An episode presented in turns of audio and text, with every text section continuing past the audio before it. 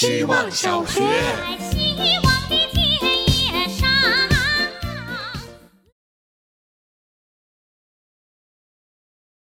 大家好，我是小松子。好像每次都在说拍照的事情，今天依然想聊聊拍照这件事儿。这几天我整理了很多以前拍过的照片，因为拍过很多人，所以交了很多朋友，然后通过他们去认识了更多人，然后拍到了更多故事。我过去的经历和视野都是因为拍照啊作为线索而展开的，这真是一件幸福的事。拍过越多人，越能意识到拍摄人像就是截取故事流露的那一点瞬间。人在镜头面前难免有掩饰和表演，但好的摄影师可以辨别自然流露的那一点点瞬间，然后记录下来。我仍然在继续拍摄各种各样的人，这是一件越深入去做越觉得有意义的事情。摄影作为一种手段，一种沟通和彼此了解的契机，让我与他们在彼此的信任与合作中，交换了彼此未曾经历的人生。所以我想，拍照是幸福的。如果喜欢谁的话，就去给他拍照吧。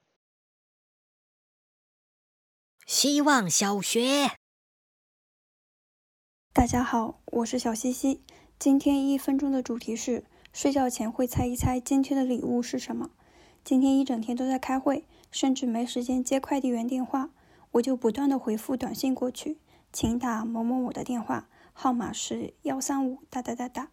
这是我最近两年的新习惯，每个月都会花钱买一些礼物给爸妈，这是个很好养成的习惯，因为我一般都会在发薪水的那几天买。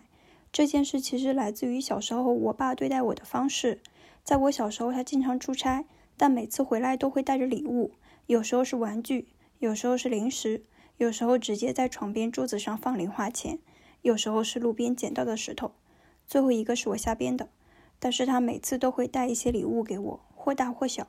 如果我爸在我睡前还没回家，我就会猜他回来的时候会带什么，每次都充满期待。希望我也是那个让他们充满期待的孩子，时常可以猜一猜下个月的礼物是什么。希望小学，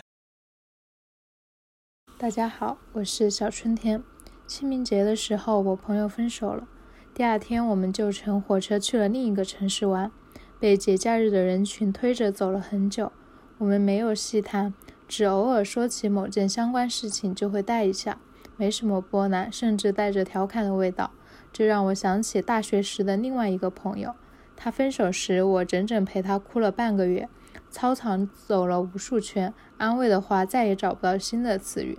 而当时的男方也是我朋友，我庆幸男性在分手时总比女性晚一点发作，所以我的行程是可以好好安排的，以至于处理他俩时不时的失恋发作，我用了一年的时间。我暗暗发誓，再也不和情侣同时交朋友。再回到现在这个朋友。我不能判断哪一种是更爱的，也不能判断哪一种是好的。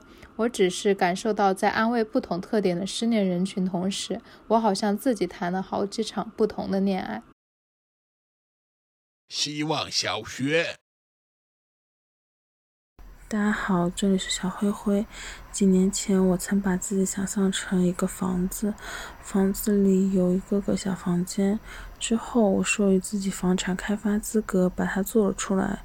我用薄薄雪肤板来搭建房间的区域，好像也给每个房间涂了不同的颜色来代表我。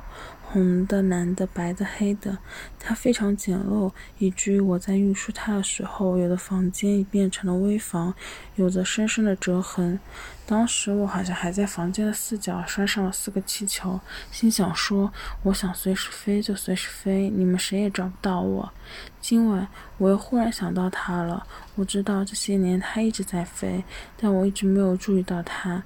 他要是没气了，一定要飞在我的头顶上，我会抱着他，不让他重重的摔在地上。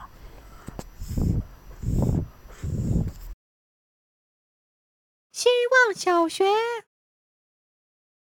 大家好，这里是小十一。